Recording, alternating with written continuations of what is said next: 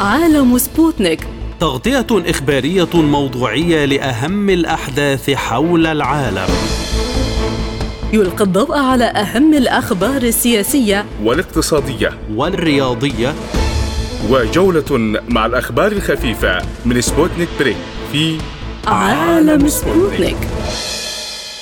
أهلا بكم مستمعينا الكرام في حلقة جديدة من عالم سبوتنيك. يسعد بصحبتكم في هذه الحلقة أحمد أحمد ونوران عطلة. البداية بالعناوين.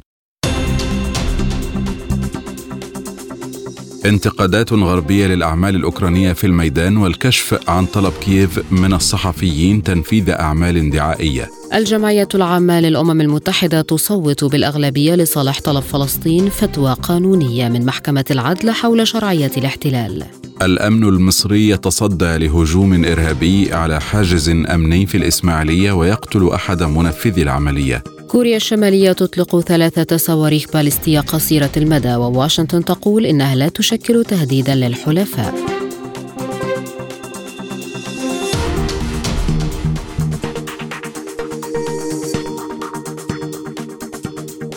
قال مؤسس مجموعة موتسرت الأمريكية للمرتزقة أندرو ميلبرن إنه شهد جميع أنواع الفظائع خلال قتاله في أوكرانيا إلى جانب قوات كييف واصفا من يقومون بهذه الأعمال بأنهم عبارة عن مجتمع فاسد ومضطرب. وأشار إلى أن الجنود الأوكرانيين يقتلون زملائهم الذين يحاولون الاستسلام للجانب الروسي مطالبا الجهات الأوكرانية باتخاذ إجراءات صارمة ضد الانتهاكات الجارية إذا كانوا يريدون أن يحتفظوا بمكانة أخلاقية عالية كما يسوقون للعالم. في سياق الأعمال الأوكرانية كشفت مراسلة محطة الخدمة العامة الدنماركية ماتيلد كيمر أن الاستخبارات الأوكرانية طلبت منها أعمالا دعائية لها مستغلا أنه ألغى تصريح عملها في أوكرانيا ولن يعيده إلا إذا وافقت على السماح لوكالة التجسس بتوجيه تقاريرها. وأوضحت كيمر أن ضابطا في جهاز الأمن الأوكراني قدم لها المقترح خلال اجتماع هذا الشهر في كييف لكنها رفضت الطلب. من دمشق ينضم إلينا دكتور أسامة صماق الكاتب والمحلل السياسي بعد التحية لماذا تصدر أوكرانيا وجه المظلوم للعالم وهي تقوم بأفظع الأعمال في الميدان؟ هلا هناك مثل آه، يتداوله بعض آه، المدونين على وسائل التواصل الاجتماعي يقول أن آه، كل العالم مدين لأوكرانيا بنظر الأوكرانيين وكل الأخطاء في العالم تتحملها روسيا. بدون شك أوكرانيا دائما تقدم نفسها كطرف مظلوم في كل ما حصل في أوكرانيا. من أجل أن تستعطف آه، الرأي العام العالمي وتستعطف الشعوب الغربيه التي بدأت وخاصة الشعوب الأوروبية تدفع ثمن العقوبات المجنونة التي فرضتها على روسيا من آه، خلال شح في موارد الطاقة من الغاز والنفط. فأوكرانيا آه، تحاول الآن آه، أن آه، تستدرج تعاطف العالم الغربي الشعوب الغربية من أجل الاستمرار في عفوا الكلمة في في شحادة المال والسلاح من أجل الاستمرار كما يريد السيد الامريكي الاستمرار في الحرب وضد روسيا ومن أجل تقديم جنودها وشعبها كمواد لطاحونة الحرب، مواد لحمية لطاحونة الحرب التي التي آه، خسرت فيها عشرات الآلاف من جنودها حتى الآن. هذه هذا وضع طبيعي في هذه الحرب. وخاصة أن أن أن الغرب جاهز بالأساس القيادات السياسية في الغرب والحكومات الغربية جاهزة أن تبرر لأوكرانيا آه، معظم أخطائها ومعظم جرائمها التي ترتكبها في الدنباس في مناطق دانيسك ولوغانسك وسابقا في خرسون وحتى في مخاطاة خرسون آه، اليوم ف يعني آه، اليوم أوكرانيا هي طفل مدلل بالنسبة لأمريكا والدول الأوروبية. ماذا يعني قتل الجنود لزملائهم الذين يحاولون تسليم أنفسهم للجانب الروسي؟ آه، هذه طريقة الحقيقة ظاهر تعلمتها أوكرانيا بالأساس من منذ أيام الحرب العالمية الثانية عندما كان الطرفان السوفيتي والألماني يصدرون أوامر أنه ممنوع تراجع أي ولو لخطوة واحدة إلى الوراء وكل من يحاول أن يتراجع كان يجري تصفيته. آه، يعني يتعاملون بعقل منتصف القرن العشرين ونحن الآن في بداية القرن الواحد والعشرين اسلوب فاشي نازي يدل على آه، إن دل على شيء فإنما يدل بالفعل على ما تقوله يدلل ويؤكد ما تقوله روسيا والقيادة العسكرية الروسية من أنها تتعامل مع قيادات عسكرية أوكرانية نازية وأن الحكومة التي آه، تدير الأمور في كييف هي حكومة فاشية. فكل كل المحرمات تحللها آه، إيديولوجيا الإيديولوجيا الفاشية والإيديولوجيا النازية التي آه، تسيطر على القرار في كييف. عندما تطلب كييف من المراسلين والصحفيين نشر دعاية كاذبة للوضع الميداني، هل يعكس حالة الخوف أو الاضطراب في التعامل مع الوضع؟ طبعا طبعا هناك حالة خوف واضطراب واضحه وخاصة بعد أن انتقلت الحرب بين روسيا وأوكرانيا إلى إلى المرحلة الثانية وهي مرحلة المرحلة التي تقوم بها القوات الجوية وال والصاروخية الروسية بتدمير البنى التحتية التي التي تسمح بتزويد الجيش الأوكراني بالمعدات العسكرية أو ب أو بالطاقة وخاصة محطات الطاقة الكهربائية حيث يتم شحن الكثير من الأسلحة الغربية عن طريق القطارات. وأنت تعلمين أن القطارات لا يمكن أن تسير في غياب الكهرباء. فعملية تدمير البنى التحتية وعدم قدرة القوات الأوكرانية أن تنفذ وعودها بتحرير ما كما تسميه بتحرير المناطق التي تم السيطرة عليها من قبل القوات الروسية في منطقة الدنباس وخرسون وزبروجي. فأعتقد آه، أن الوضع في أوكرانيا الآن آه، أصبح آه، قريب من درجة اليأس.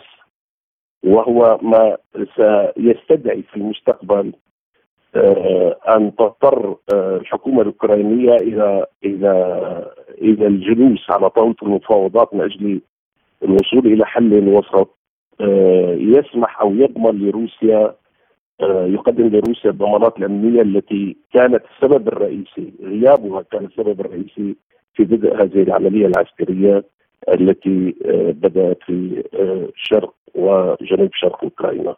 ماذا يعني تصنيف الصحفيين في الميدان بأنهم موالون لأوكرانيا أو ضدها بحسب ما يتم نشره من أحداث حقيقية أو غير حقيقية؟ أنا أعتقد أن كل الصحفيين صحف صحفي آه، وسائل الإعلام الأوروبية بمجملها غرب غرب وشرق أوروبا المتواجدين في الميدان والذين وصلوا إلى الميدان عن طريق كييف وعن طريق الأراضي الأوكرانية هم بالضرورة موالين للحكومة الأوكرانية ولا يمكن أن تكون تقاريرهم إلا أن تصب في مصلحة الماكينة الإعلامية والدعائية الأوكرانية والغربية ضد روسيا. وهذا أمر طبيعي. ولكن هناك الكثير من الصحفيين الذين بدأوا يتواجدون في منطقة الدنباس وفي منطقة العمليات العسكرية هم آه، وصلوا إلى هناك عن طريق الأراضي الروسية، أعتقد أنهم أكثر موضوعية من زملائهم.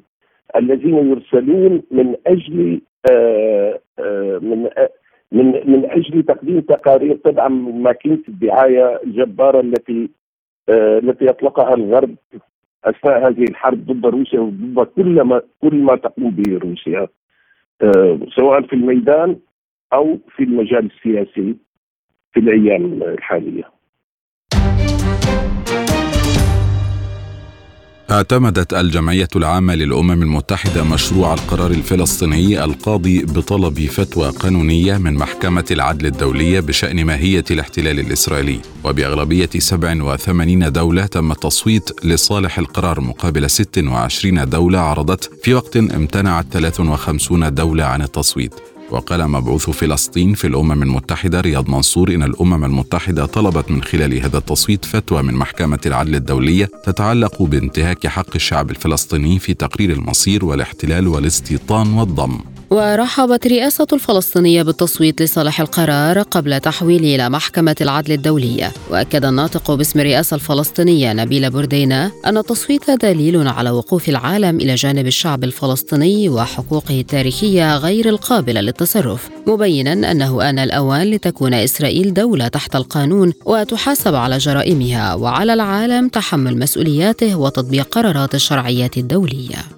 للمزيد ينضم إلينا من غزة دكتور صلاح عبد العاطي رئيس الهيئة الدولية لدعم حقوق الشعب الفلسطيني. أهلا بك دكتور، بداية ماذا يعني اعتماد الجمعية العامة للأمم المتحدة بالأغلبية طلب فلسطين فتوى قانونية من محكمة العدل الدولية بشأن ماهية الاحتلال الإسرائيلي؟ بداية نرحب بإقرار الجمعية العامة لقرار آه، الذي قدمته اللجنة الرابعة في الجمعية العامة للأمم المتحدة بشأن إحالة المركز القانوني للاحتلال الإسرائيلي والمطلوب من الأمم المتحدة ودول العالم إزاء هذا الاحتلال الغير قانوني لمحكمة العدل الدولية. هذا يعني قدرة للفلسطينيين إلى استثمار آه، أعلى هيئة قضائية في العالم لوضع فتوى آه، قانونية في هذا المجال تأخذها بنظر الاعتبار دول العالم ويمكن أن تؤسس إلى عملية آه، مقاطعة وفرض عقوبات على دولة الاحتلال بناء على قرار محكمة العدل. وإن كنا ندرك أن قرار محكمة العدل في الحالة هذه سيكون قرارا استشاريا إلا أنه يحمل آه، ميزة أخلاقية وقانونية وسابقة قانونية تؤثر في مجرى الأحداث في العالم.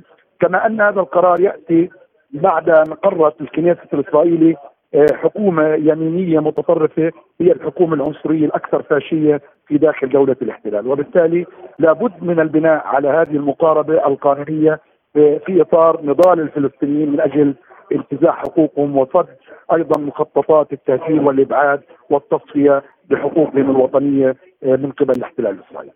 إسرائيل حاولت إقناع أكبر عدد ممكن من الدول بالتصويت ضد القرار الفلسطيني هل هو رد على حكومة نتنياهو أو على الأعمال الإسرائيلية في الأراضي المحتلة؟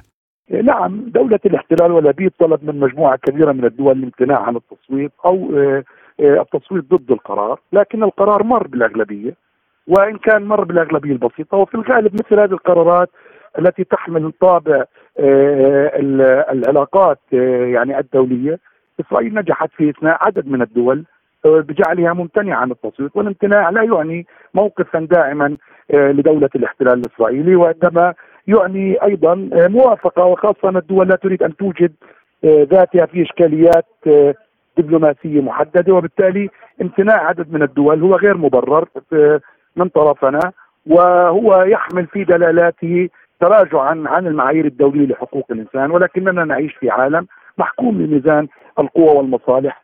فبالتالي آه، الهم لدى الفلسطينيين أن هذا القرار مر مرر وسيذهب إلى المحكمة والمحكمة ستمارس عملها وستصدر هذا القرار ولكن ينبغي أن يضيء أن يضيء الدبلوماسيه الفلسطينية إضاءات بتفعيل وتنشيط دولها آه، الذي يتراجع منذ سنوات طويلة بسبب غياب مقاربة تقوم على تدوير الصراع ونقل الوظيفة السياسية من السلطة التي فشلت في أداء مهماتها إلى منظمة التحرير بعد إعادة إصلاحها.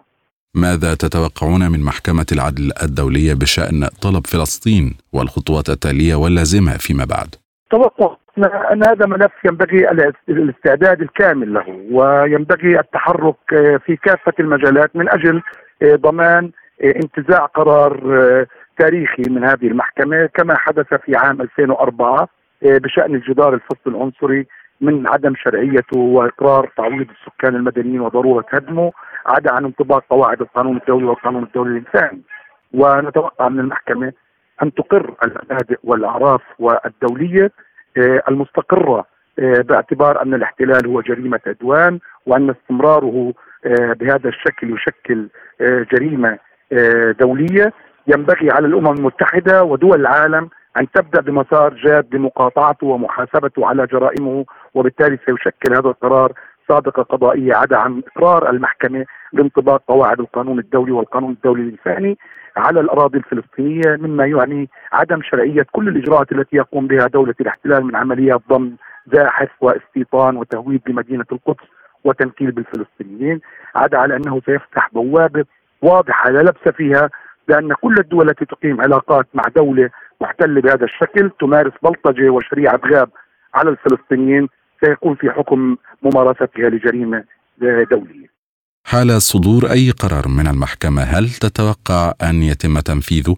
لن تنفذ كما ديدنها هي دولة قائمة على الظلم ليس على العدل ودولة مارقة تتنكر بكل قواعد القانون الدولي ولم ينجح المجتمع الدولي في إلزامها نتاج سياسة الكيل بمكيالين وازدواجية المعايير وشراكة الولايات المتحدة الأمريكية وانحيازها واستخدامها لحق النقد الفيتو هذا القرار يحتاج إلى آليات عملية لتنفيذه آه، من بينها المقاومة الشاملة الفلسطينية التي ينبغي أن تشكل الأساس للتحركات العربية والدولية عدا عن أيضا التغيرات التي يحملها آه، التغيرات الدولية التي يحملها العالم في ثناياه الآن سواء في الصراع في أوكرانيا أو على تايوان أو مناطق النفوذ أو الغاز. وبالتالي هذا يعني انتقال العالم من عالم أحاد القطب إلى عالم متعدد الأقطاب. إلى أن يتم ذلك الفلسطينيين مضطرون أن يستمروا يستخدموا كل الأدوات القانونية والدبلوماسية والشعبية للحفاظ على حقوقهم آه، وحتى تتغير موازين القوى بما يضمن لهم فعلا إقرار حقوقهم وتنفيذها على أرض الواقع. تصدى الأمن المصري لهجوم إرهابي قام به مسلحان على حاجز أمني في مدينة الإسماعيلية شمال شرق العاصمة القاهرة. وفور وقوع الهجوم ذكرت وسائل أعلام مصرية أنه تم التصدي لمحاولة استهداف قوة أمنية بمحيط مسجد الصالحين في الإسماعيلية. وقالت مصادر بوزارة الداخلية المصرية ومديرية أمن مدينة الإسماعيلية إن مسلحين اثنين على متن درجتين ناريتين فتحا النار على نقطة تفتيش أمنية. ما أسفر عن استشهاد عنصرين من الشرطة الشرطة ومواطن وإصابة شرطيان آخران. وبحسب المصادر قتلت الشرطة المصرية أحد المسلحين بينما فر الثاني بمساعدة آخرين. وترجح المصادر الأمنية أن يكون الهجوم عملا إرهابيا هو الأول من نوعه في مدينة مصرية منذ عدة سنوات. وينضم إلينا للمزيد من التفاصيل من القاهرة الدكتور سمير غطاس مدير مركز الشرق الأوسط للدراسات الاستراتيجية. أهلا بك دكتور سمير، بداية ماذا يمثل توقيت هذه العملية الإرهابية ضد القوات المصرية؟ يعني اولا الإرهاب ليس لديه توقيت إلا في بعض الحالات، الإرهاب يشن حملة طويلة وممتدة كلما سنحت له الظروف بعد الاستطلاع ووجد هدفا لكن هذه العملية هي الأخطر منذ يعني آه، على الأقل الثلاث إلى أربع سنوات السابقة لأنه الإرهاب كان قد آه، يعني تمركز اولا في شمال سيناء خاصة رفح والعريش والشيخ زويد. وبعد الحملة الموسعة تقلصت آه، عمليات الإرهاب في المناطق الثلاثة في شمال سيناء حتى أن عادت الحياة إلى شبه طبيعية في شمال سيناء افتتحت المدارس و الحياة عادت إلى طبيعتها على الأقل في رفح والشيخ زويد والعريش لكن آه، من المؤشرات المؤسفة أن الانتقال جماعات الإرهاب من خط المواجهة الأساسي في المدن الثلاثة في هذا المثلث الذي أشرت إليه إلى وسط سيناء اولا ثم انتقل إلى آه، مناطق قريبة من ممر قناة السويس في قنطره شرق. حصلت فيها في العام الماضي قبل عدة شهور عمليتين خطيرتين. إحداهما كانت عملية واسعة اضطر الطيران المصري للتدخل فيها إلى آخره. وبالتالي فانه الإرهاب تحرك من شمال سيناء حيث ضرب ضربات قاصمه وواسعة إلى وسط سيناء اولا ثم إلى القنطره شرق. والقنطره شرق من الناحية الإدارية تتبع محافظة الإسماعيلية ولا تتبع سيناء. ثم انتقل أمس إلى هذه العملية الخطيرة في شهر تسعة في الساعة التاسعة مساء. هذه خطورتها. خطورتها أن ال... أن أنت ضربت المعاقل الجماعات الإرهابية في شمال سيناء لكنه انتقل وزحف تدريجيا من وسط سيناء إلى القنطرة شرق ومن القنطرة شرق إلى قلب سيناء. وهذا أمر خطير للغاية. آه، خاصة وانه كما أشرنا كان يعتقد البعض إنه تم يعني الانتهاء تماما من آه، أو بشبه بشكل شبه كامل على خلايا الإرهاب لكن الإرهاب تمدد وانتقل من مناطق كانت معزولة تقريبا في شمال سيناء إلى قلب المناطق الحضرية سواء في القنطرة شرق والآن في قلب الإسماعيلية. العملية تطرح أسئلة كثيرة جدا. إذا كانت آه، يعني منفذ هذه العملية هو جماعة ولاية سيناء وداعش يعني المعروفة باسم ولاية سيناء داعش فكيف انتقلت هذه المجموعات من شرق القناة إلى غرب القناة؟ إذا كانت انتقلت كأفراد فمن الذي زودها بالسلاح في الإسماعيلية؟ وهكذا هناك أسئلة خطيرة جدا يجب أن نجيب عليها ولا نسكت. هذه العمليات تضيء نور أحمر مرة أخرى أن الإرهاب لم يمت الإرهاب ما يزال حي وأنه ينتقل إلى مناطق ربما تكون أخطر من المناطق الحدودية في سيناء وماذا عن قراءتكم للعملية من نظرة أمنية مع تمدد هذه الخلايا كما أشرتم؟ دي هي الخطورة الخطورة أنه أنت يجب أن يكون هناك يعني عندما تنتقل العمليات الإرهابية من شمال سيناء وتعود الحياة وهذا جهد عبر جهد عظيم بذل لإعادة الحياة إلى شبه يعني طبيعتها في شمال سيناء في مثلث شمال سيناء فإنه هذا يعني أعطى للأسف الشديد إحساسا مخدرا بأنه الأمور تمشي يعني بشكل جيد وأن تم القضاء على الإرهاب. عندما حصلت بعض العمليات في وسط سيناء كان يجب أن ننتبه أنه هذه الجماعات تحركت من شمال سيناء إلى وسط سيناء. عندما وصلت إلى القنطرة شرق هذا لم يعد فقط مؤشر أصبح خطرا حقيقيا وخاصة إنه ال ال هذه المنطقة محاذية لمجرى قناة السويس وهذا أمر خطير للغاية لأنه حتى لو لم تستهدف هذه الجماعات مجرى قناة السويس فإنه هذا يؤشر إلى مخاطر حقيقية حول المجرى يعني يهدد المجرى ويهدد الأمن بشكل عام والامن المصري بشكل عام. انتقالها إلى قلب الإسماعيلية بقى يعني هذا أمر خطير للغاية. أرجو إنه يعني ننتبه ونستفيق من حالة الاسترخاء التي حصلت بعد أن تم يعني ضرب معاقلهم الأساسية في شمال سيناء. إن شاء الله. يعني نتمنى إنه يكون العملية اللي حصلت بالأمس يعني آه تعيد مرة أخرى حالة اليقظة والاستنفار وتعالج الإرهاب ليس فقط في منطقة بعينها لكن يعني في في أسسه ومراكزه. السؤال الأكبر هل هو يعني هو هل داعش دي اللي عملت العملية؟ هذه العملية نفذتها.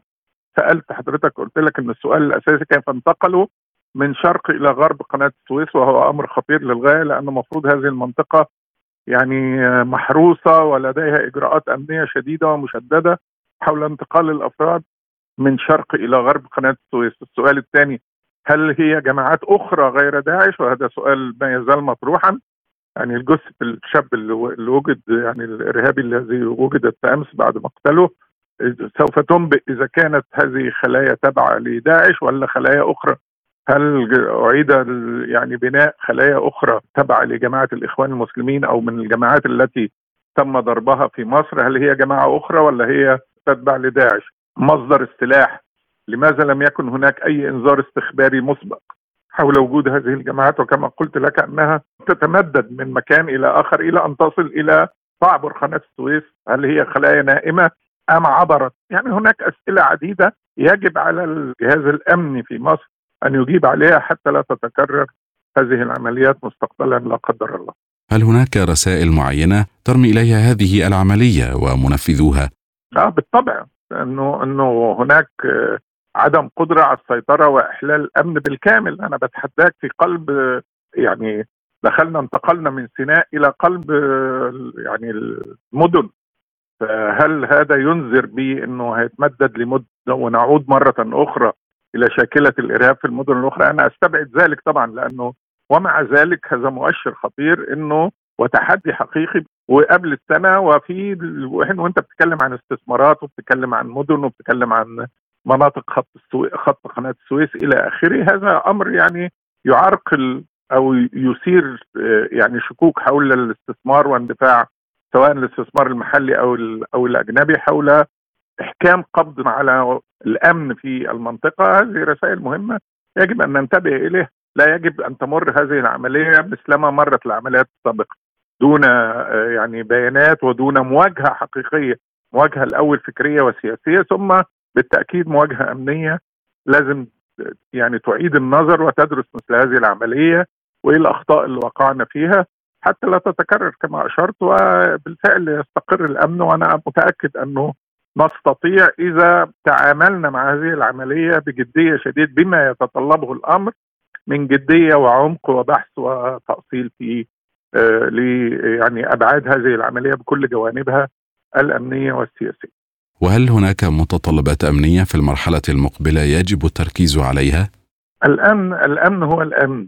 اعمل واجبك كما يجب. وده كله منصوص عليه. أو بداية المسألة أن تقوي الحلقات الاستخبارية عندك. يجب أن تخترقهم. لازم تكون عندك توقعات لازم يكون عندك مؤشرات. تقوية جهاز الاستخبارات والأمن والإنذار المبكر هذه مسألة أولى. اللي بيتطلبه أي حد بيشتغل بالأمن لازم يشوف التطور ده وإيه خطورته وفين الثغرات اللي حصلت وفين مكامنهم وإزاي نجاوب على الأسئلة دي منين جابوا السلاح؟ إزاي عدوا؟ إذا هم داعش. إذا مش هم داعش يبقى الخلايا دي موجودة فين؟ كانت خلايا نائمة وتتبع مين هذه الخلايا؟ من أي جهة؟ عشان نشوف أبعادها ونشوف ونستطيع أن يعني نقتلع جذورها من الأساس. فلازم تبحث كل مفردات. ده عمل أمني دؤوب واجبك الأساسي هو تقوية الحلقات الضعيفة في العملية التي أظهرتها هذه العملية. أطلقت كوريا الشمالية ثلاثة صواريخ باليستية باتجاه البحر الشرقي شبه الجزيرة الكورية في مسار تطوير الأسلحة التي تقوم بها بيونغ يانغ. ويعد هذا الإطلاق هو الأحدث في إطار سلسلة من التجارب الصاروخية التي أجرتها كوريا الشمالية هذا العام وسط تكهنات بأنها قد تجري تجربة نووية للمرة السابعة. وذكرت هيئة الأركان المشتركة في كوريا الجنوبية أن الصواريخ البالستية ثلاثة قصيرة المدى جرى إطلاقها من مقاطعة هونغ هاي الشمالية جنوبي العاصمة بيونغ يانغ من جهتها قالت الولايات المتحدة إن التجارب التي أجرتها كوريا الشمالية لا تشكل تهديدا مباشرا للأفراد أو الأراضي الأمريكية أو حلفاء واشنطن. وأوضحت القيادة الأمريكية في المحيطين الهندي والهادئ في بيان أن التزامات الولايات المتحدة بالدفاع عن كوريا الجنوبية واليابان ما زالت صارمة وأن عمليات الإطلاق التي قامت بها كوريا الشمالية تسلط الضوء على التأثير المزعزع للاستقرار لأسلحة الدمار الشامل التي تمتلكها وبرامجها للصواريخ البالستية من القاهرة ينضم إلينا أستاذ عماد الأزرق المتخصص في الشؤون الأسيوية بعد التحية لماذا تستمر كوريا الشمالية في إطلاق صواريخ باليستية في شبه الجزيرة الكورية؟ هذا النهج بتنتهجه القيادة الكورية الشمالية في إطار إرسالها العديد من الرسائل إلى آه سواء آه الولايات المتحدة الأمريكية أو آه دول الجوار. هذه الرسالة تستهدف بالأساس دول الجوار باعتبار أنها صواريخ بلاستيكية قصيرة المدى وبالتالي وهي تأتي ردا على اتجاه طوكيو إلى تغيير استراتيجيتها الدفاعية وزيادة انفاقها العسكري وزيادة تسليح الجيش الياباني في يعني في خطوة هي الأولى من نوعها في تغيير التوجه العسكري الياباني منذ الحرب العالمية الثانية. وبالتالي هذا هذه الخطوة تأتي في إطار توجيه رسالة إلى اليابان وكوريا الجنوبية وليست الولايات المتحدة الأمريكية ولذا واشنطن لا تهتم كثيرا بهذه التجربة باعتبار أنها صواريخ قصيرة المدى على خلاف ما إذا كانت هذه التجارب التي كانت تجريها كوريا الشمالية من قبل والمتعلقة بالصواريخ بعيدة المدى والتي كانت والتي يمكن أن تسبب إزعاجا لواشنطن وبالتالي هذه هذا التوجه أو هذه يعني الرسالة التي أرسلتها بيونغ يانغ بالتأكيد لها من يقرأها وهي من المؤكد أن اليابان ستحاول أن ترد على هذه الرسالة من خلال ربما تجربة صاروخية مماثلة أو من خلال بيان يعني يندد بهذه الخطوة من جانب التي تقوم بها بيونغ يانغ وأتصور أن المنطقة هذه المنطقة متعرضة للمزيد من التأزم في إطار هذا يعني النهج في صراع التسلح الذي يمكن أن ينشأ في هذه المنطقة من جديد هل يعزز هذا التوجه من إمكانيات نشوء حرب في هذه المنطقة الملتهبة؟ يعني أتصور أن يعني دول المنطقة حريصة على عدم الانزلاق إلى حرب ولكن قد يكون هناك صراع صراع تسلح أو سباق تسلح في هذه المنطقة. ولكن أتصور أن هذه الدول حريصة على الحفاظ على مقوماتها الاقتصادية مقوماتها التنموية وبالتالي خاصه أن هذه الدول أغلب هذه الدول هي دول بالتأكيد تمتلك اقتصاديات ضخمة كبيرة وهي حريصة على ألا تنزلق إلى هذه الخطوة وهي ترى أن يعني هذه الانزلاق إلى هذه الخطوة بالتأكيد تصب في مصلحة الولايات المتحدة الأمريكية للحفاظ على تفوقها الاقتصادي والعسكري والسياسي وقيادتها للنظام الدولي وبالتالي دول المنطقة اتصور أنها يعني لن تنطلق بسهولة إلى هذه الحرب إلا إذا وقع أمر غير يعني لا يحتسب في هذه المنطقة. حلفاء واشنطن في المنطقة يحذرون دائما من التجارب الكورية الشمالية ولكن الولايات المتحدة لا ترى أنها تهددهم كيف تقرؤون ذلك؟ يعني بالتأكيد كانت فيما سبق هذه التجارب الصاروخية التي كانت تجريها كوريا الشمالية سواء الخاصة بالتجارب النووية أو الصواريخ البالستيه بعيدة المدى كانت تثير اهتمام واشنطن باعتبار إن هذه الصواريخ يمكن أن تهدد بعض الجزر الأمريكية أو بعض الأراضي الأمريكية. أما هذه المرة فهي تهدد بالأساس يعني حلفاء للولايات المتحدة في المنطقة وبالتالي هم المتضررين أكثر من هذه التجارب هم المقصودين من هذه التجارب وبالتالي هم الأكثر حرصا على التنديد بهذه التجارب الصاروخية. وبالتالي يمكن يعني أتوقع أن يقوم باتخاذ اجراءات مماثلة من خلال تجارب صاروخية مماثلة أو من خلال يعني إجراءات عسكرية أو تجارب يعني إقامة بعض المناورات العسكرية في في في محيط كوريا الشمالية لإرسال رسالة مضادة بأنهم جاهزون لأي تهديد من كوريا الشمالية. كيف يمكن تهدئة الوضع في المنطقة الكورية وهل يمكن لدول المنطقة التعاون من بيونغ يانغ من خلال التفاوض؟ بالتأكيد كانت هناك تجارب مفاوضات سابقة ما بين بيونج يانج وشول ترعاها الصين وأتصور أن الصين يمكن أن تلعب دورا محوريا في عمل التهدئة لأن الصين من أكثر الدول التي المستفيدة بتهدئة الأوضاع في منطقة المحيط الهادي باعتبار أن الصين هي يعني المنافس الأكبر للولايات المتحدة الأمريكية وتسعى الولايات المتحدة الأمريكية إلى إشعال هذه المنطقة بهدف يعني تعطيل الصين وعرقله مسيرتها نحو قيادة النظام الدولي أو أو تأسيس نظام دولي جديد متعدد الأقطار أو ثنائي الأقطاب الأقطاب. وبالتالي الصين يمكنها أن تلعب دور مهم في تهدئة الأوضاع مع كوريا الشمالية ودول الحلفاء للولايات المتحدة الأمريكية وإن كانت الصين بالتأكيد يعني تترك كوريا الشمالية لتمرير هذه الرسالة ثم تسعى فيما بعد إلى تهدئة الأوضاع وأتصور مع تولي وزير الخارجية جديد للصين يمكن أن يلعب دورا مهما في تهدئة هذه الأوضاع في المنطقة. والآن جولة حول العالم.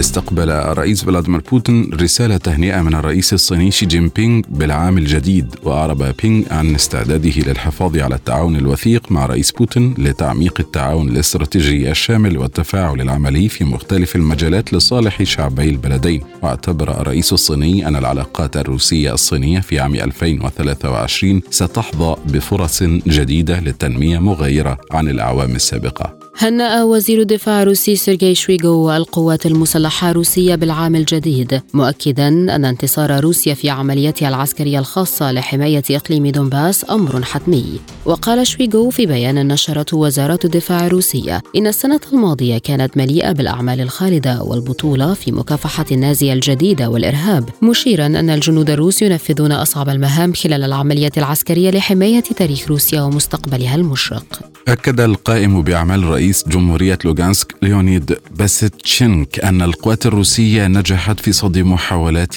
قوات كييف المتكررة لاختراق الدفاعات وخطوط التماس في جمهورية لوغانسك ومحيطها وأوضح أن الوضع على خطوط التماس لا يزال صعبا ومعقدا وأن جميع محاولات قوات كييف تحولت إلى هزيمة للنازيين الأوكرانيين مشددا على أن القوات الروسية تسيطر على الأوضاع في الجبهة وتصد جميع هجمات العدو وتدافع عن خطوط التماس. حذر جهاز أبحاث الكونغرس الأمريكي من التبعات السلبية لقرار نقل أنظمة صواريخ باتريوت المضادة للطائرات إلى أوكرانيا. وبحسب وثيقة للجهاز فإن تسليم أنظمة باتريوت يمثل مشكلات ستظهر أمام الكونغرس في كل من المجالات التشريعية والرقابية لنشاطه. ولفتت الوثيقة إلى التكلفة العالية للصواريخ الاعتراضية لأنظمة باتريوت ومدى فعاليتها. أكدت صحيفة ذا واشنطن بوست أن الولايات المتحدة ترتكب خطأ كبيرا بإمدادها القوات الأوكرانية بالأسلحة مبينة أنها ستواجه الكثير من المشكلات في شرق آسيا نتيجة لذلك. وأوضحت الصحيفة أن واشنطن تستنفذ ذخائرها بسرعة كبيرة لدرجة أنها ستقوض قدرة الولايات المتحدة على ردع واحتواء معارضيها الاستراتيجيين في شرق آسيا على المدى القصير مشيرة إلى أن منطقة شرق آسيا أكثر أهمية للولايات المتحدة من أوكرانيا.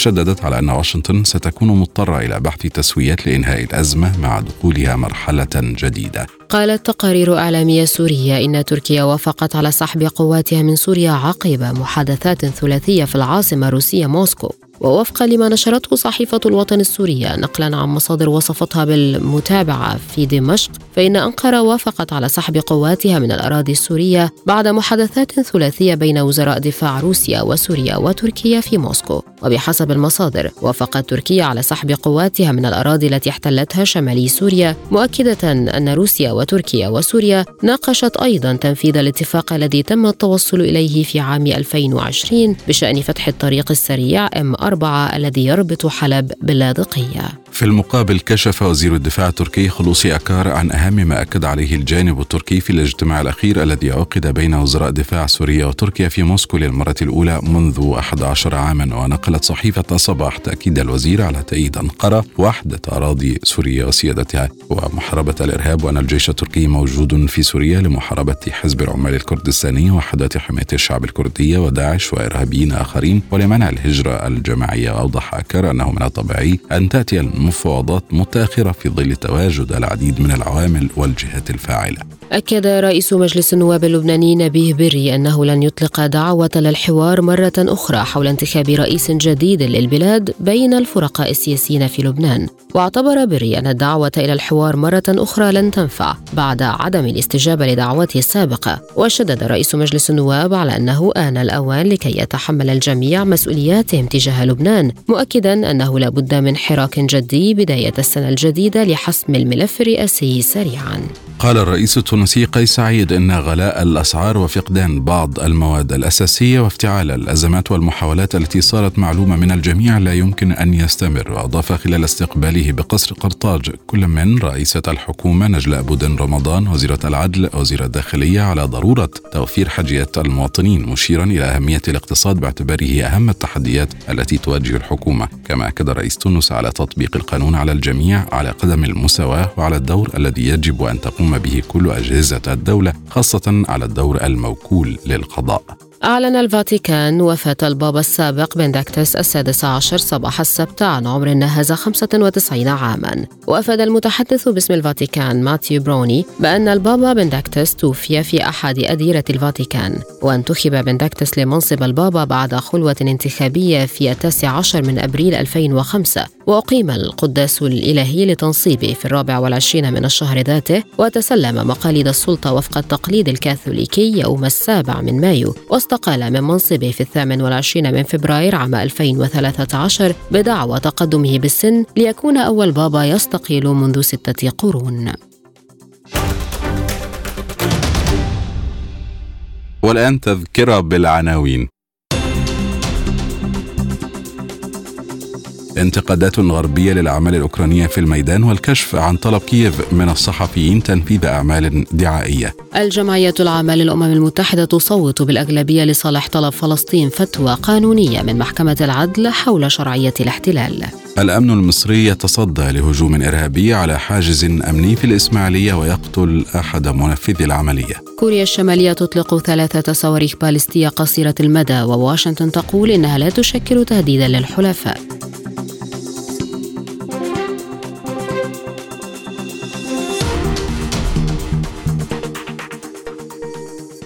والآن مع أخبار الاقتصاد.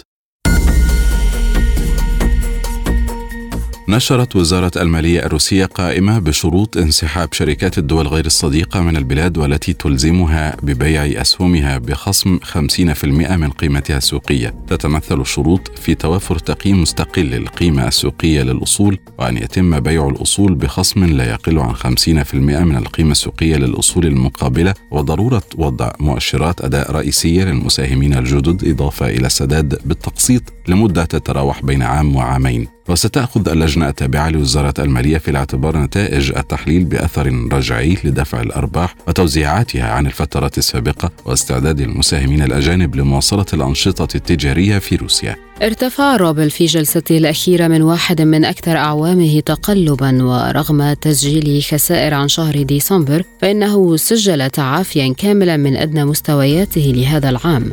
فقد الروبل نحو 11% منذ دخول سقف أسعار صادرات النفط الروسية حيز التنفيذ في الخامس من ديسمبر. ومع ذلك كان الروبل أقوى بنسبة 4% مقابل الدولار عند مستوى 69.30 ومع فرض الغرب عقوبات اقتصادية على روسيا هبط الروبل إلى مستوى قياسي منخفض عند 120 مقابل الدولار في مارس آذار. ومنذ ذلك الحين تعافت العملة الروسية ووصلت إلى ما دون 60 روبل مقابل الدولار. وقضت معظم العام كأفضل عملة رئيسية أداء في العالم. وافقت الحكومة الروسية على تمديد اتفاقية مع كازاخستان حول نقل ما يصل إلى عشرة ملايين طن من النفط الروسي سنويا إلى الصين لمدة عشر سنوات وقع رئيس الوزراء الروسي ميخائيل ميشوستين على القرار. وستبقى هذه الاتفاقية سارية المفعول حتى الأول من يناير كانون الثاني من عام 2034 وفي عام 2021 ضمنت شركة ترانسنفت الروسية تصدير 40 مليون طن من النفط الخام عبر خطوط الأنابيب إلى الصين ومن هذه الكمية تم تصدير 30 مليون طن عبر خط شرق سيبيريا المحيط الهادئ و10 مليون طن عن طريق الترانزيت عبر كازاخستان.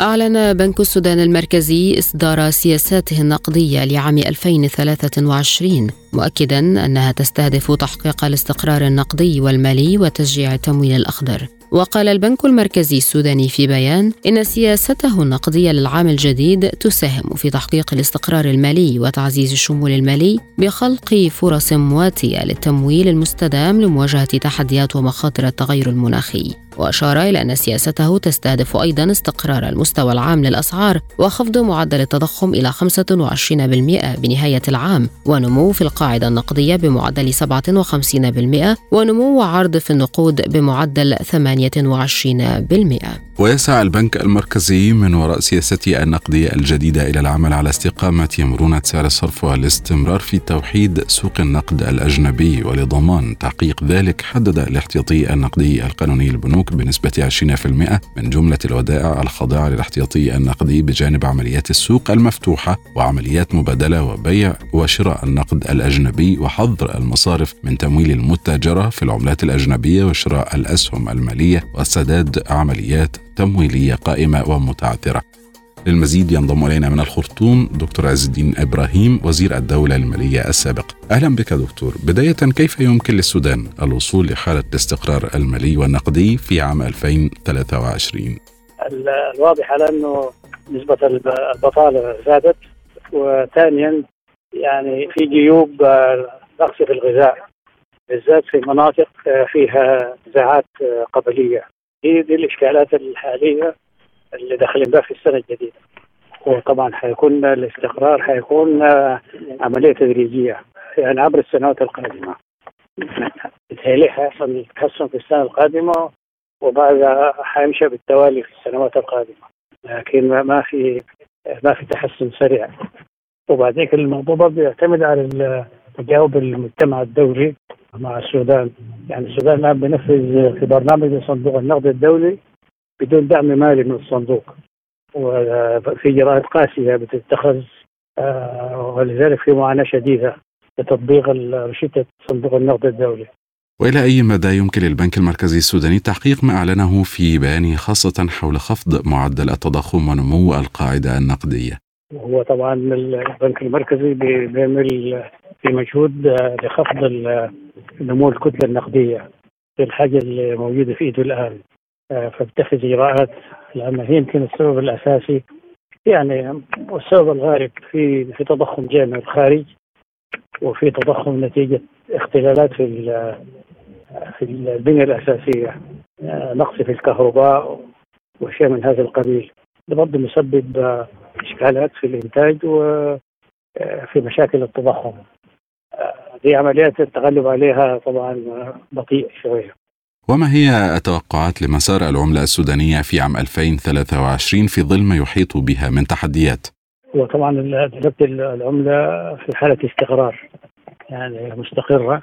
وأنا أفتكر مع الإجراءات خفض التضخم الاستقرار حيستمر.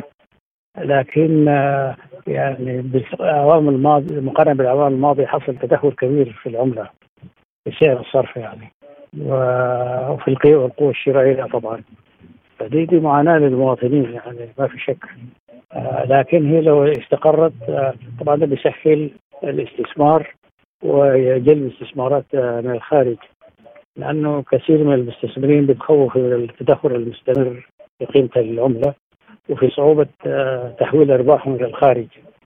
فإذا استقرت العملة يعني ده بيسهل كثير.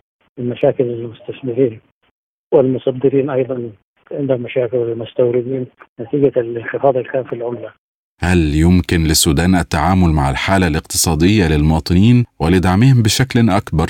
هو طبعا الشعب السوداني شعب صبور إلى الآن صابر يعني صبر شديد لكن ابتدت تظهر إضرابات يعني المطالبة بتحسين الأجور. يعني اليوم الأيام دي في اضراب للمعلمين يعني تكاد تكون مدارس السودان كلها مكفولة. فده ده كله من ظواهر التضخم. وكانت برضه في ضربات من فئات أخرى. فدي ظاهرات طبعا ارجو انها تختفي لما التضخم يختفي. للمزيد أيضا حول هذا الموضوع ينضم إلينا من الخرطوم دكتور محمد الناير الخبير الاقتصادي بعد تحية يعني هل بمقدور السودان الوصول لحالة الاستقرار المالي والنقدي في العام الجديد في ظل أوضاع اقتصادية منخفضة؟ بالتأكيد يمكن أن يحقق السودان الاستقرار المالي والنقدي إذا تم تكوين حكومة كفاءات مستقلة تستطيع أن تدير متبقي المرحلة الانتقالية وتم استكمال هياكل المرحلة الانتقالية باعتبار أن الأحزاب تذهب إلى الاستعداد لمرحلة انتخابية قادمة وتكون هناك حكومة كفاءات تكمل الفترة الانتقاليه لذلك يمكن تحقيق الاستقرار من خلال التنسيق بين السياستين المالية والنقدية باعتبار أن السياسة المالية مسؤولة منها وزارة المالية والسياسة النقدية والتمويلية مسؤول منها البنك المركزي. يفترض في العام 2023 يتم يتم النظر إلى السياسات التوسعية التي يمكن أن تحرك النشاط الاقتصادي لأنه في العام 2022 كان هناك تحجيم للسيولة، كان هناك تحجيم للمصارف من منح التمويل بغرض استقرار سعر الصرف وخفض معدل التضخم ولكن هذا أيضا أدى لآثار سالبة في النشاط الاقتصادي في البلاد حيث أن هناك حالة ركود تضخمي كبيرة في الاقتصاد السوداني، لذلك لابد من التوازن في السياسات بين ضخ السيولة وزيادة معدل نمو الكتلة النقدية وبين النظر لاستقرار سعر الصرف ومعدل التضخم بصورة آه، كبيرة. آه، نأمل أن يتم النظر للمواطن. هناك تحديات تواجه العام 2023 باعتبار أن هذا العام لا يوجد فيه أيضا قروض آه، أو منح باعتبار أن المجتمع الدولي يمتنع عن منح السودان بحجة آه، قرارات 25 أكتوبر ولكن نأمل إن السودان لديه موارد وإمكانات طبيعية كبيرة لديه آه، إمكانية أن يستثمر هذه الموارد لمصلحة الإقتصاد السوداني لمصلحة المواطن السوداني. فقط نأمل أن يحدث وفاق سياسي تام واستقرار سياسي واستقرار أمني وبالتالي من السهل جدا تحقيق الاستقرار الاقتصادي قياسا بإمكانات وموارد السودان الطبيعية. ما الأدوات التي يملكها السودان لرفع كفاءة الاقتصاد ودعم المواطن؟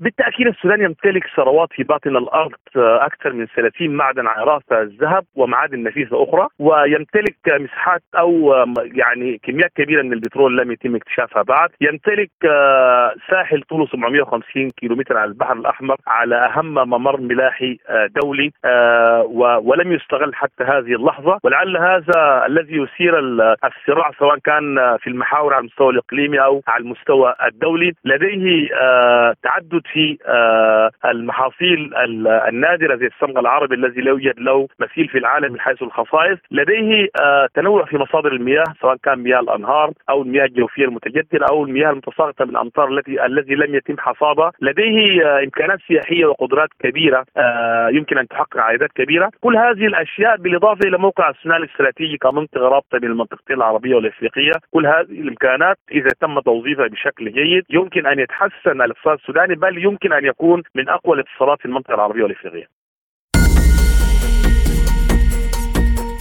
سجلت الأسهم العالمية أسوأ أعوامها منذ الأزمة المالية في عام 2008 بضغط من تحركات البنوك المركزية لترويض التضخم والأزمة في أوكرانيا التي تسببت في موجات قوية عبر أسواق الأصول وخسر مؤشر MSCI للأسهم العالمية الواسعة النطاق والذي يشمل الأسواق المتقدمة والناشئة خسر ما يقرب من خمس قيمته في 2022 مع تكبد البورصات من وول ستريت إلى شنغهاي وفرانكفورت خسائر كبيرة وعانت أسواق السندات كذلك من عمليات بيع مكثفة حيث ارتفع عائدات السندات الحكومية الأمريكية لأجل عشر سنوات والذي يعد معيارا عالميا لتكاليف الاقتراض طويل الأجل. انكمش التصنيع الصيني للشهر الثالث على التوالي في ديسمبر في أكبر انخفاض منذ أوائل عام 2020 حيث تكافح البلاد زيادة حالات كوفيد-19 بعد تخفيف تدابير مكافحة الجائحة. وانخفض مؤشر مديري المشتريات الشهري إلى 47 من 48 في نوفمبر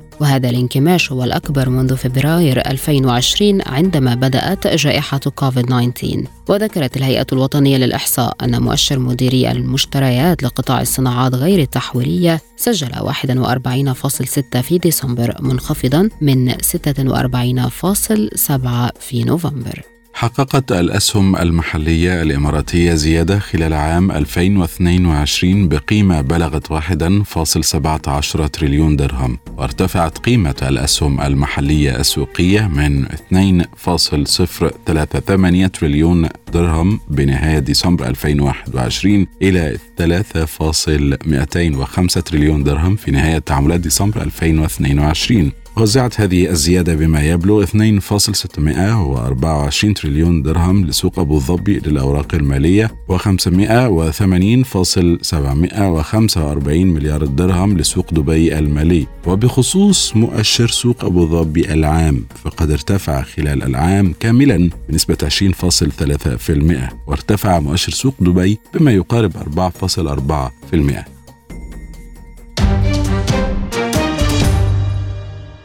والآن مستمعين إليكم مجموعة من الأخبار الرياضية. تعاقد نادي النصر السعودي مع نجم كرة القدم البرتغالي كريستيانو رونالدو وذلك بعد أن تم فسخ تعاقده مع مانشستر يونايتد الإنجليزي. ومدة عقد رونالدو موسمين ونصف يبدأ من يناير 2023 وحتى صيف 2025 وكانت صحيفة ماركا الإسبانية كشفت تفاصيل العقد مشيرة إلى أن قيمة عقد النجم البرتغالي أقل من 100 مليون يورو مضافا إليها حوافز اقتصادية ممثلة بالإعلام الإعلانات ليصبح البرتغالي صاحب أعلى أجر مدفوع للاعب في العالم ويقترب المبلغ من 75 مليون يورو في الموسم الواحد. وقد رحب الحساب الرسمي لمنتخب البرتغال على تويتر بانضمام قائده وهدافه التاريخي كريستيانو رونالدو إلى النصر السعودي وستكون تجربة رونالدو مع النصر هي الأولى له خارج قارة أوروبا بعدما سبق ولعب لأندية سبورتنج لشبونة البرتغالي ومانشستر يونايتد الإنجليزي وريال مدريد الإسباني ويوفنتوس الإيطالي. قاد المهاجم الفرنسي كريم بنزيما فريق ريال مدريد لتحقيق فوز صعب وثمين على مضيف بلد الوليد بهدفين دون رد في الجولة الخامسة عشرة من منافسات الدوري الإسباني لكرة القدم. وأحرز بنزيما هدفي ريال في دقيقتين الثالثة والثمانين والتاسعة والثمانين ورفع ريال رصيده إلى 38 نقطة ليرتقي إلى صدارة ترتيب الدوري مؤقتا. في المقابل تجمد رصيد بلد الوليد عند 17 نقطة في المركز الخامس. عشر. أحرز المدافع فايس هدفين بالخطأ في مرماه ليتسبب في خسارة فريق ليستر أمام مضيفه ليفربول بهدفين لهدف في الأسبوع الثامن عشر من الدوري الإنجليزي. وكان ليستر سباقا بالتسجيل بهدف حمل توقيع كيرنان ديوسبري هال في الدقيقة الرابعة. بعدها سجل فايس هدفين عكسيين في شباك فريقه في غضون سبع دقائق فقط. في الدقيقتين الثامنة والثلاثين والخامسة والأربعين بهذه النتيجة رفع ليفربول رصيده إلى 28 نقطة في المركز السادس بينما تجمد رصيد ليستر عند 17 نقطة في المرتبة الثالثة عشرة. أعلن الاتحاد القطري لكرة القدم انفصاله عن مدرب منتخبه الإسباني فيليكس سانشيز بعد إخفاقه في قيادة العنابي إلى الدور الثاني من كأس العالم التي استضافتها قطر مؤخرا. وقالت وسائل إعلام قطرية إن اتحاد الكرة قدم عرضا للبرتغالي كارلوس كيروش لتدريب المنتخب خلال الفترة المقبلة خلفا لسانشيز. وكان سانشيز تسلم مسؤولية تدريب المنتخب القطري في 2019 وقاده للقب أو للقب كأس آسيا في عام 2019 ولكن المدرب الإسباني تعرض لانتقادات لاذعة بعد فشل قطر في تحقيق أي انتصار ببطولة كأس العالم التي أقيمت على أرضها. وتذيلت ترتيب المجموعة الأولى التي كانت تضم هولندا والسنغال والإكوادور. حسمت ماريا سكاري فوز الفريق اليوناني على الفريق البلغاري في بطولة كأس يونايتد للتنس بالفوز على فيكتوريا توموفا. وكان الثنائي اليوناني ستيفانوس تسيتسيباس وديسفينا بابا ميتشايل قد فازا بمباراتيهما قبل أن تفوز سكاري بنتيجة 6-3 و6-2 لتمنح اليونان التقدم 3 إلى لا شيء حيث لم يعد بإمكان بلغاريا تعديل النتيجة. وكان ميخائيل بيرفولاراكيس قد خسر آخر مباراة في منافسات الفردي بين الفريقين الفريقين أمام ديميتار كوزمانوف لكن تسيتسيباس وسكاري فازا بمنافسات الزوجية المختلط 6-4 و6-4 كما ساعد الإيطالي ماتيو بوريتيني إيطاليا في الإطاحة بالبرازيل بعدما تغلب على تياغو مونتيرو 6-4 و7-6 و9-7 الآن إليكم مجموعة من الأخبار الخفيفة وسبوتنيك بريك.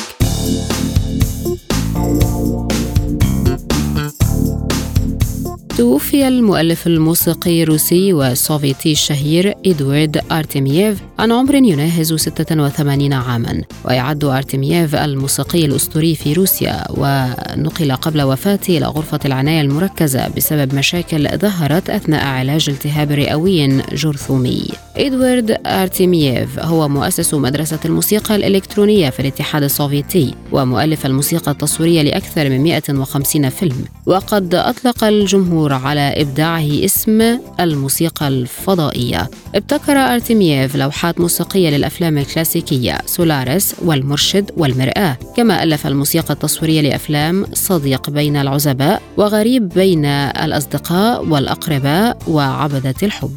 رحل مبتكر سلسلة الرسوم المتحركة شابي تشابو إيتالو بيتيول في منزله في أنيان جنوب فرنسا عن عمر يناهز 96 عاما وبدأ عرض السلسلة التي تتناول شخصيتي صبي يرتدي الأزرق. وفتاة ترتدي اللون الوردي ويعتمران قبعتين كبيرتين في عام 1974 قصص الشخصيتين في المسلسل مؤلفة من 60 حلقة تمتد كل منها لمدة خمس دقائق وعرضت في مختلف أنحاء العالم. وكان إيتالو بيتيول المتخصص في تقنية إيقاف الحركة وعبارة عن تحريك الرسوم والصور أمام الكاميرا لتظهر وكأنها تتحرك ذاتيا يطمح أساسا لأن يصبح رساما ولتحقيق حلمي هذا سافر من تريسيتي الإيطالية إلى فرنسا عام 1947 تمكنت فرق الإنقاذ والإسعاف الأردنية من إخراج شخصين سقطا داخل حفرة يبلغ عمقها 30 مترا في منطقة نقب الدبور بالسلط وسط البلاد. ونجحت الفرق بإخراجهما سالمين رغم عمق الحفرة بعد جهود مضنية. استخدمت خلالها المعدات المتخصصة. في حين قامت فرق الإسعاف بتقديم الإسعافات الأولية اللازمة للمصابين. وتم نقل المصابين إلى المستشفى الحكومي ووصفت وصفت حالتهما العامة العامة بالمتوسطة وافقت شركة جوجل على سداد 9.5 مليون دولار لتسوية دعوى رفعها المدعي العام في واشنطن كارل ريسن الذي اتهمها بخداع المستخدمين وانتهاك خصوصيتهم. وكتب في الدعوى القضائية التي رفعها في يناير الماضي أن جوجل تقود المستهلكين إلى الاعتقاد بأنهم يتحكمون فيما إذا كانت تجمع المعلومات وتحتفظ بها حول موقعهم وكيفية استخدام هذه المعلومات. ولكن في واقع الأمر لا يمكن للمستهلكين الذين يستخدمون منتجات جوجل منع الشركة من جمع مواقعهم وتخزينها والتربح منها كما اتهم الشركة باستخدام الأنماط المظلمة وهي اختيارات تتعلق بالتصميم تهدف إلى خداع المستخدمين للقيام بأعمال لا تفيدهم. لا يبقى في هذه الحلقة سوى التذكير بأهم ملفات عالم سبوتنيك. انتقادات غربية للأعمال الأوكرانية في الميدان والكشف عن طلب كييف من الصحفيين تنفيذ أعمال دعائية الجمعية العامة للأمم المتحدة تصوت بالأغلبية لصالح طلب فلسطين فتوى قانونية من محكمة العدل حول شرعية الاحتلال. الأمن المصري يتصدى لهجوم إرهابي على حاجز أمني في الإسماعيلية ويقتل أحد منفذي العملية. كوريا الشمالية تطلق ثلاثة صواريخ باليستية قصيرة المدى وواشنطن تقول إنها لا تشكل تهديدا للحلفاء. في الاقتصاد البنك المركزي السوداني يصدر سياسته النقدية لعام 2023 ويستهدف الاستقرار المالي. وفي الرياضة النصر السعودي يتعاقد رسميا مع كريستيانو رونالدو لمدة موسمين. انتهت هذه الحلقة. شكرا وإلى اللقاء المزيد. زوروا موقعنا على الإنترنت سبوتنيك dot إي إي.